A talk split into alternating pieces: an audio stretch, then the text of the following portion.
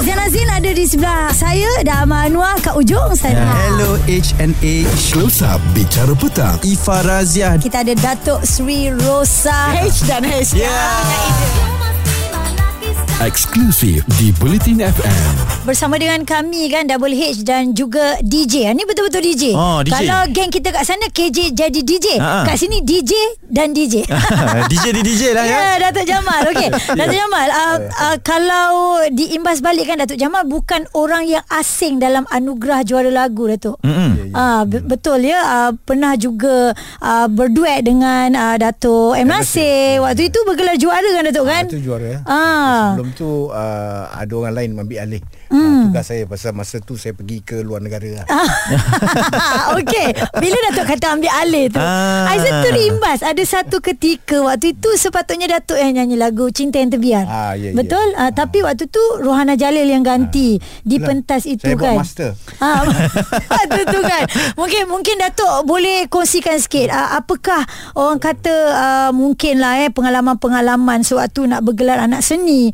Orang kata ialah dia punya turun naik tu Betul. ni kan. saya, Ah, saya dengan percaya kehidupan Datuk ah, sendiri. ada ah. waktu gemilangnya Datuk. Ada waktu yang juga diuji dengan sangat hebat. Mungkin sedikit uh, perkongsian Datuk berkenaan dengan kisah itu. Mungkin di awal uh, penglibatan saya dalam arena ni saya di di uh, landa oleh ke apa ni orang kata kehinaan hmm. ataupun sangat jatuh tu pada peringkat awal. Hmm. Jadi ketabahan saya menerima hakikat tu hmm. uh, ditoma, dicemur dan segala macam membuatkan saya kebal. Kebal hmm. hingga sekarang ni saya rasa itulah uh, saya tak mudah ditolak sampai jatuh. Hmm. Saya akan bangun akan fight. Hmm. Mungkin kerana tu jugalah. Masih kekal tu sampai Masih sekarang. lah. Hmm. Dia tabah menghadapi benda-benda macam ni. Hmm. You tomah ke you apa pun you kata hmm. I pun I boleh still maintain. Ya, uh, lep- lepas tu Datuk kan kalau nak lihat daripada ialah tomahan daripada semua orang ni kan kekuatan yang Datuk da- dapat tu daripada mana? Maksudnya sokongan-sokongan tu Datuk. Da- mm-hmm. Daripada situlah maksudnya mm-hmm. kalau kita tengok uh, banyak pemimpin-pemimpin kita politik kita pun mm-hmm. siapa, sesiapa yang pernah duduk di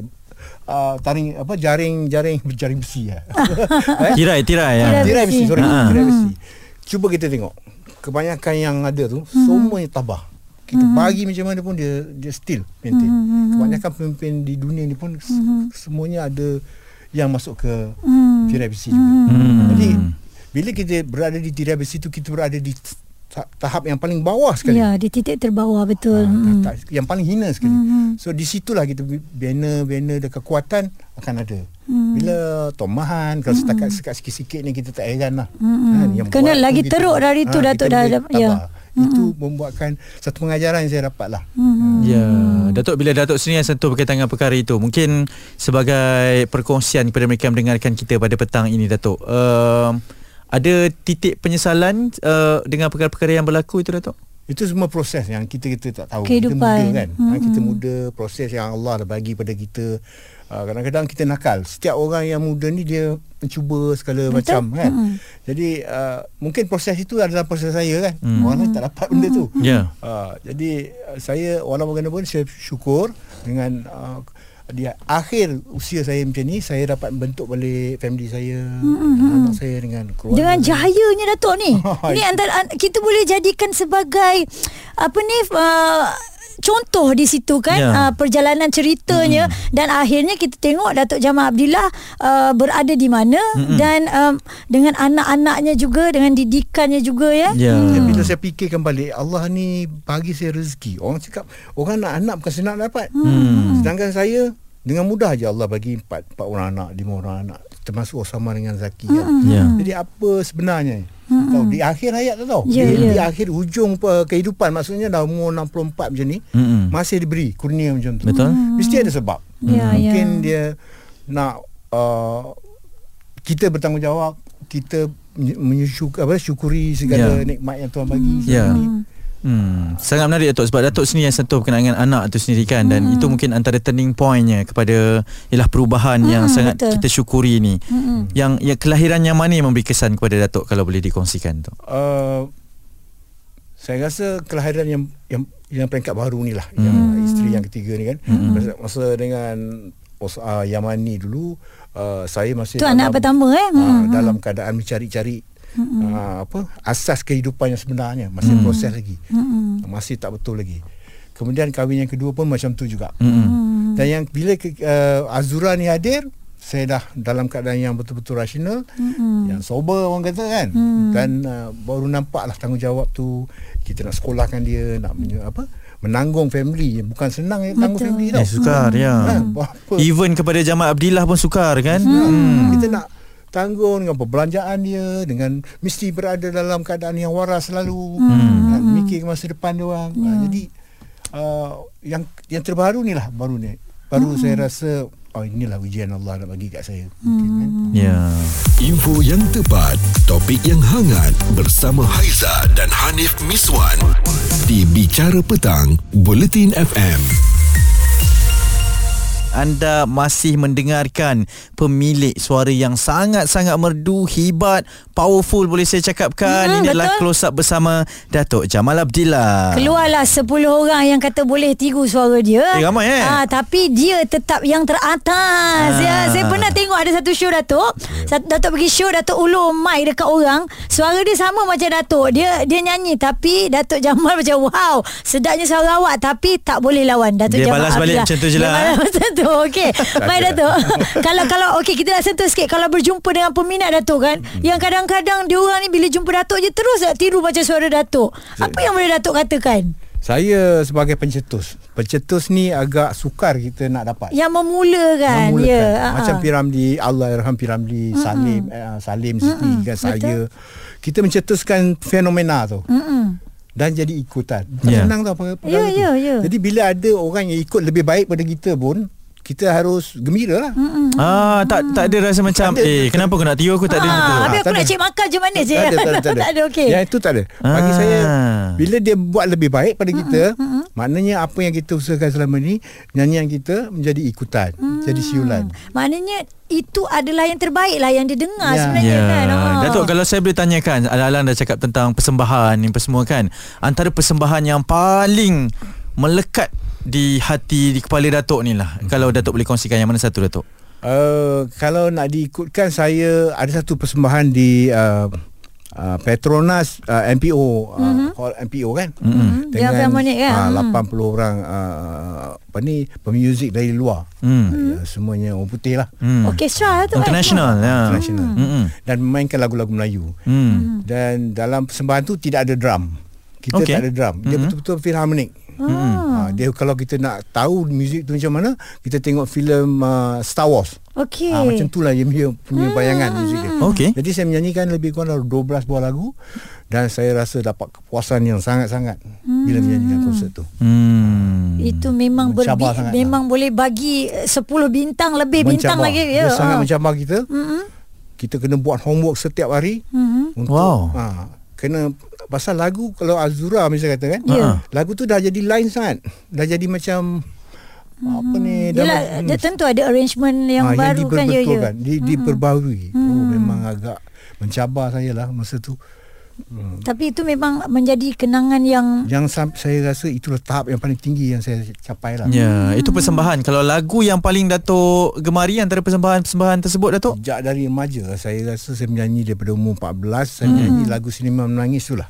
seniman menangis. Ya. Malam ini akulah seniman. Hmm. Dia, selalu ni penyanyi ni dia dia dia menangis pun dia dia menyorok ke belakang. Dia tak akan tunjuk pada orang. Jadi ia menggambarkan situasi Ah, sebenar situasi sebagai seorang orang- penghibur. ah, penghibur. Ya. Dan uh, okey sebagai seorang penghibur Datuk memang betul kita tak boleh nak menonjolkan rasa sedih kita, mm-hmm. rasa tak puas hati kita. Yalah kita kena banyak berlindung kan macam Datuk seorang selebriti yang eh takkan Jamal Abdillah nak marah. Orang mesti akan cakap macam tu kan. Satu benda yang paling susah. Ah, jadi Datuk nak menyuruhkan situasi tu macam mana Datuk? Kan ada kalanya kan manusia mesti akan ada rasa tak puas hati kan. Takkan kita ni tak boleh bersuara. Saya dalam uh, dalam, isu ni saya selalu ingatkan orang rumah saya, Mm-mm. anak-anak saya. Okey, kalau saya nak pergi kerja, Mm-mm. apa tem- uh, barang-barang yang saya punya Mm-mm. yang saya sel- pernah simpan dekat mana stokin ke, tali pinggang ke apa-apa, awak jangan ubah-ubah. Ha, dan masa saya nak pergi konsert tu, Mm-mm. kalau boleh bagi mood saya baik. Hmm. Jangan bagi saya marah. Okey. Ha, jadi saya, saya ingatkan saya punya uh, apa ni pekerja-pekerja Hmm. hmm. datang awal ambil Hmm. saya gitu. uh, bila kita marah kita nak menyuruh nak menyembunyikan kemarahan kita mm-hmm. sedangkan kita menyanyikan lagu yang happy nak bagi penonton Ha contoh aku penghibur. Ah, Ha ha. dia, dia dia Berlawan. main, berlawan hmm. dalam. Jadi uh, itulah nasihat saya pada semualah ke- keluarga hmm. saya, anak-anak saya kan. Hmm. Jangan bagi bawa susah hati. Starting point dia lah tu penting ni kan. Ya betul Dan itulah tadi Datuk pun ada cakap lagu Seniman Menangis kan ha, Jadi kita dengar sikit lah ya Ah. Malam ini Akulah seniman Setelah kita Putuskan tunangan Tiada kawan Yang dapat apa? Yang Ku berduka Ya, Okey. Persembahan live yang Datuk cakap tadi lah ya, Benar, yang mencabar dan juga sangat uh, menjentik hatinya lah ya. Ya, ni nyanyian asal daripada penyanyi yang betul-betul Datuk jadikan dia idola Datuk eh. ya, saya ido- idola saya uh, Ismail Harun hmm. uh, tahun 60-an 70-an. Hmm, Ya. Tak teringin nak uh, rakamkan semula Datuk dengan versi Datuk sendiri? Uh, memang teringin sangat lah Hmm. teringin sangat. Sekarang ni masa ni saya biarkan dulu. Ha, dia bagi orang geram lah ni Datuk eh. Sampai masa. Isu semasa, hiburan dan sukan bersama Haiza dan Hanif Miswan di Bicara Petang, Bulletin FM. Haiza dan Hanif Miswan ditemani oleh bro DJ iaitu Datuk Jamal Abdillah. Special kita bawa ni. Ya, okey Datuk, kita nak kongsi lagi sebab ni close up kan. Ya. Close up ni mestilah cerita berkenaan dengan sesuatu yang orang jarang dengar. Ya. Jarang tahu. Yang nak tanya soalan ni pun takut-takut je nak tanya soalan. ha itulah close upnya Datuk. Ah, tanyalah ni takut. Ha, Aizah silalah Aizah. Okey, kita nak nak sentuh lagi tentang kehidupan Datuk Jamal Abdillah Ha-ha. yang dah berkeluarga. Kita faham anaknya total semua sekali Datuk dengan coming soon enam orang eh. InsyaAllah enam orang dan uh, kita nak tanya sebagai uh, Datuk Jamal Abdillah sebagai seorang ayah bagaimana Datuk uh, membawa anak-anak itu semua untuk yalah kita tahu um, berpisah Datuk kan dengan isteri apa semua tetapi anak-anak tu masih lagi uh, apa orang kata utuh ya dia punya perhubungan itu berbanding dengan kalau kita lihat orang-orang lain yang mana mungkin ada berpisah dengan isteri, Ya. ada masalah dengan anak-anak apa semua Datuk. Bagaimana mungkin Datuk boleh kongsi Datuk? Sebenarnya apa yang terjadi pada keluarga saya, mm-hmm. anak-anak saya mm-hmm. bukan perancangan saya. Saya mm-hmm. merancang seperti seikhlas yang boleh. Ya. Ya. Tapi perancangan Allah tu lebih lebih lebih ni Setuju. uh, lebih baik. Lebih baik untuk kita lah. Ha, dan uh, kebelakangan akan uh, kita tengok sendiri anak-anak saya mm-hmm. kembali Ya, saya. ya. Kita tak nak benda tu terjadi. Mm-hmm. Siapa nak ber, berpisah dengan anak-anak kan? Mm-mm. Tapi uh, inilah proses yang saya lalui. Mm. Paksa saya lalui. Kira. Se- Sebagai seorang ayah apa yang selalu Datuk titipkan kepada anak-anak agar ukhuwah itu sentiasa uh, bersama je Sebab Datuk. kita faham Datuk hmm. uh, Ianya sangat mencabar Sebagai orang ayah Pastinya akan Tengok Yelah nak menyantuni Setiap anak itu Sebab Hmm. anak-anak Tahu proses yang dilalui Bila dah besar Dah faham Hmm. kan Macam mana Datuk sebenarnya Mengendalikan situasi ni Datuk Saya uh, dalam situasi ini saya melakukan tugas-tugas saya ataupun uh, tanggungjawab saya pada mereka mm-hmm. da- dalam keadaan yang terbaik walaupun mm-hmm. saya uh, agak kelam kabut juga kan. Hmm. Masa dulu saya ingat lagi anak-anak saya semua sekolah international Osama mm. Az, uh, ya, apa ni Yamani mm. dan Azaki saya hantar international school. Wow Ah, hmm. semua. Ada Azura pun itu. Jadi mana mana kata uh, pelajaran mereka saya uh, apa ni untuk utamakan. Hmm. Uh, dan kasih sayang saya jumpa sedapat se- sedapat yang mungkin lah. Hmm. Kalau saya tak dapat nak jumpa, pulang lah kan. Kadang-kadang uh, dia busy dengan mak dia, dah pergi ke mana-mana kan. Hmm. Tapi yang paling penting uh, Allah tahu bahawa saya sangat menyayangi anak-anak saya Ya. dan juga saya bertanggungjawab memberi nafkah setiap kali dan setiap bulan. Hmm. Tak Khamis. Dan mereka mereka tahu Tentang Apa yang Datuk luahkan ni Datuk Datuk terangkan sebaiknya kepada mereka Kedua-dua Dia itu orang tahu saya sayang dia orang. Ya Mereka ya, tahu ya. saya sayang dia. Kena pula kita tengok baru-baru ni ya Hmm. gandingan Yamani dan juga Zaki menjadi Ya. juara family dua itu juga atas uh, sokongan daripada Datuk dan Datuk datang juga di final kan Datuk? Yalah saya bukan tak mau datang hari-hari Ha, kan. tiap-tiap Kadang- minggu tu ha. Ha, kadang-kadang sesuatu yang kita hendak tu uh, dia berharga mahal tau. Mm, betul. Kalau ah uh, cuma saya ingatkan kepada dia orang jangan kita uh, lupa diri waktu buat persembahan. Ha-ha. Kita seikhlas mungkin, sejujur mungkin. Ya. Kan? Uh, menyanyi ni kadang-kadang ianya sesuatu yang ditegah ditegah Tuhan kita menunjuk-nunjuk kita riak kita segala macam jadi macam mana kita nak jadikan benda tu perkara yang ba- baik. Ikhlas. Maknanya, ah, kita ikhlaskan diri kita. Itu menyanyi untuk diri kita. Ya. Itu persembahan untuk diri kita. Okey. Itu saya, saya sampaikan kepada anak-anak saya. Baik. Datuk Alang-alang dah cakap pasal anak-anak ni. Kita nak ucapkan tahniah sekali lagi lah ya, Ya, Bakal betul. menyambut kelahiran Anak dia yang keenam ini. Dan minggu lepas Sepanjang minggu lepas juga Kami di Bicara Petang Nak bantulah uh, Buat satu kempen Ya. Untuk Datuk mencari nama anaknya. Jadi kita recap sikit Apa yang kita berborak dengan Datuk Jamal Di minggu lepas. Uh, Okey Datuk. Alhamdulillah, Alang-alang dah ada bersama dengan kami ni Betul ke nak uh, Minta cadangan peminat untuk namanya ni?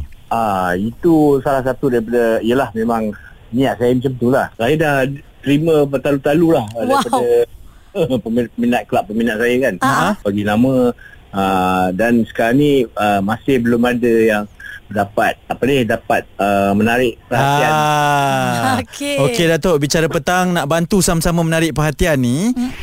Okey, nak bantu mencari perhatian. Memang Menarik perhatian Datuk lah. Datuk Ha. ni. Kita dah bentangkan semua nama. Ha, ha. Uh, kalau Datuk tengok ni ada tak yang uh, orang kata berminat ataupun terlekat di hati. Menarik lah? perhatian Datuk kalau Ah. boleh Datuk bacakan antara yang dah di finalize kan ni Datuk. Ah, ah. saya uh, ada nampak sini dua atau tiga lah yang, yang Wow. Ah. Okey. ha. uh, satu uh, Nur Adiba Yamani Okey. Ah, okey. uh, uh, apa ni kita dia. Jap, jap, jap, jap. Ah, ah. Nur Rabiah Yamani Rabiah okey. Okey. Ah, Dan satu lagi Kalau tak silap saya tadi uh, Nur Nabila Yamani Waduh, satu pun tak sangkut Oi, yang saya punya pilihan tu. Saya pun tak sangkut. Okey, tapi itu antara yang uh, pilihan Datuk sendiri untuk top 3 ni. Ah. Uh, tapi mungkin kita nak dapatkan pandangan seorang lagi lah Datuk ya. Okey, kita ada yang uh, berada di talian sekarang. Mungkin nak kongsikan nama-nama daripada beliau sendiri cadangannya. Okey, hello. Siapa di talian tu? Hello, Assalamualaikum. Saya Zeti. Ya. Ah, jadi Datin setuju ke dengan Ah. nama-nama yang dipilih secara top 3 tu tadi Datin? Ah, setuju je kot. Oh, ikut-ikut Ikut je. je. Ah, Datuk Jamal, Datin berada di talian sekarang ni. Ha Mungkin mungkin Datuk boleh discuss sikit okey ke? Ah, okey ke yang mana satu Ah. ke? Ha. Okey sebelum tu sebenarnya saya dalam grup WhatsApp grup saya Ah. dalam kelab peminat saya pun ada juga senarai-senarai yang akan saya pilih. Ah, yelah maksudnya yang menjadi finalis lah ya. Ah, jadi saya belum buat apa buat pemilihan lagi. Ah, faham, untuk, faham. Untuk, untuk Datin sendiri uh, ada tak pilihan uh, yang uh, rasa-rasa macam ada nama yang Datin rasa nak kemukakan? Uh, selalunya orang tak ada semuanya uh, Datuk lah yang akan pilih nama orang ikut je apa-apa Weh, boleh Setuju oh, je Bagus eh. isteri solehah ni. Datin. Patut Datuk lah. senyum-senyum je dia tadi itulah, eh. Itulah Ah. Okey Datin Baik maknanya uh, Datin akan ikut segalanya Pilihan nama daripada Datuk Jamal ya Hmm. Itu dia Isteri kepada Datuk Jamal Yang uh, sudi bersama dengan kita Dia dah serahkan bulat-bulat pada Datuk. Ah, Ah. Okey Datuk uh, Mungkin kita faham Datuk akan mengambil masa Hmm. lagi Untuk memilih nama yang menjadi pilihan terakhir. Sekali lagi Datuk Tiga nama yang nak dibentangkan sebagai finalis Ataupun pilihan yang berjaya menambat hati Sekurang-kurangnya Daripada Datuk Jamal Abdillah sendiri ni. Uh, Nur Adiba Yamani, Okey. uh, Nur uh, Nabila Yamani dan juga Nur Rabiah Yamani. Yeay Alright Itu dia tiga. Nur Rabiah ni Sebab sempena Macam nama lagu Gaza untuk Rabiah tu eh. Ah. Adiba Yamani Nur Adiba Yamani Maksudnya cahaya berpengetahuan Dan beradab. Wah. Satu lagi Apa tadi Datuk? Nur, Nur uh, Nabila, Nabila, Nabila. Yamani. Nur Ah. cahaya Nabila itu cerdik dan mahir. Wow Jadi setiap nama ni ada sebab-sebabnya. Kupas isu semasa Bicara petang Bersama Haiza dan Hanif Miswan Di Bulletin FM Haiza Hanif Miswan bawakan kepada anda seorang penyanyi legenda iaitu Datuk Jamal Abdillah.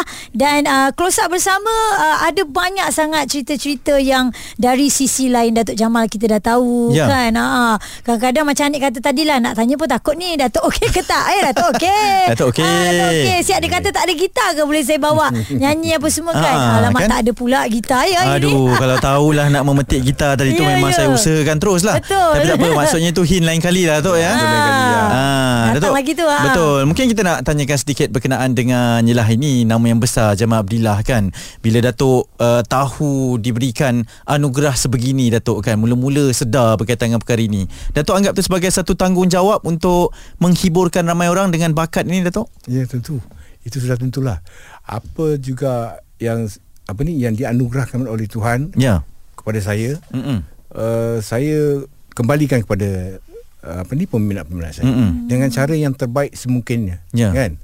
Walaupun kadang-kadang kalau keadaan yang uh, uh, keletihan bila, jadi anugerah tu saya akan sampaikan se, se, sebaik mungkin. Ya Hmm. Saya curahkan balik kepada ni. Betul dan bila Datuk cakap tentang anugerah sampaikan kepada orang ramai tanggungjawab kan uh, ini mungkin salah satu tanggungjawab sebagai seorang penyanyi lebih daripada hanya sekadar menyanyi. Maksud saya bila ada suatu isu yang berlaku dalam negara mungkin Datuk menjadi ikon jurucakap Ya. apa semua itu pun antara tanggungjawab yang besar juga Datuk ya, eh. Betul, betul. Hmm. Mengajak anak-anak muda pergi mengundi ke Hmm. macam apa. Hmm. Anak-anak muda agar, agar tidak uh, apa ni hampir kepada perkara-perkara yang negatif. Hmm. Ha, itu perkara-perkara yang harus saya mainkan lah Hmm. uh, di akhir Peranannya eh, tu, eh. peranan saya tu kan. Pasal di uh, di hujung-hujung nyawa, apa ni nyawa pula. di hujung-hujung ke- kehidupan saya ni ha. uh, saya harap ianya akan berakhir dengan kebaikan. InsyaAllah, Ah. insyaAllah Datuk. Sebenarnya manfaat-manfaat yang uh, terbaik lah daripada pengalaman-pengalaman Datuk kan. Mm-mm. Yang boleh kita ambil dan kita gunakan sebaik mungkin untuk kehidupan kita ya. Betul. Cerita viral bersama Haiza dan Hanif Miswan di Bicara Petang, Buletin FM.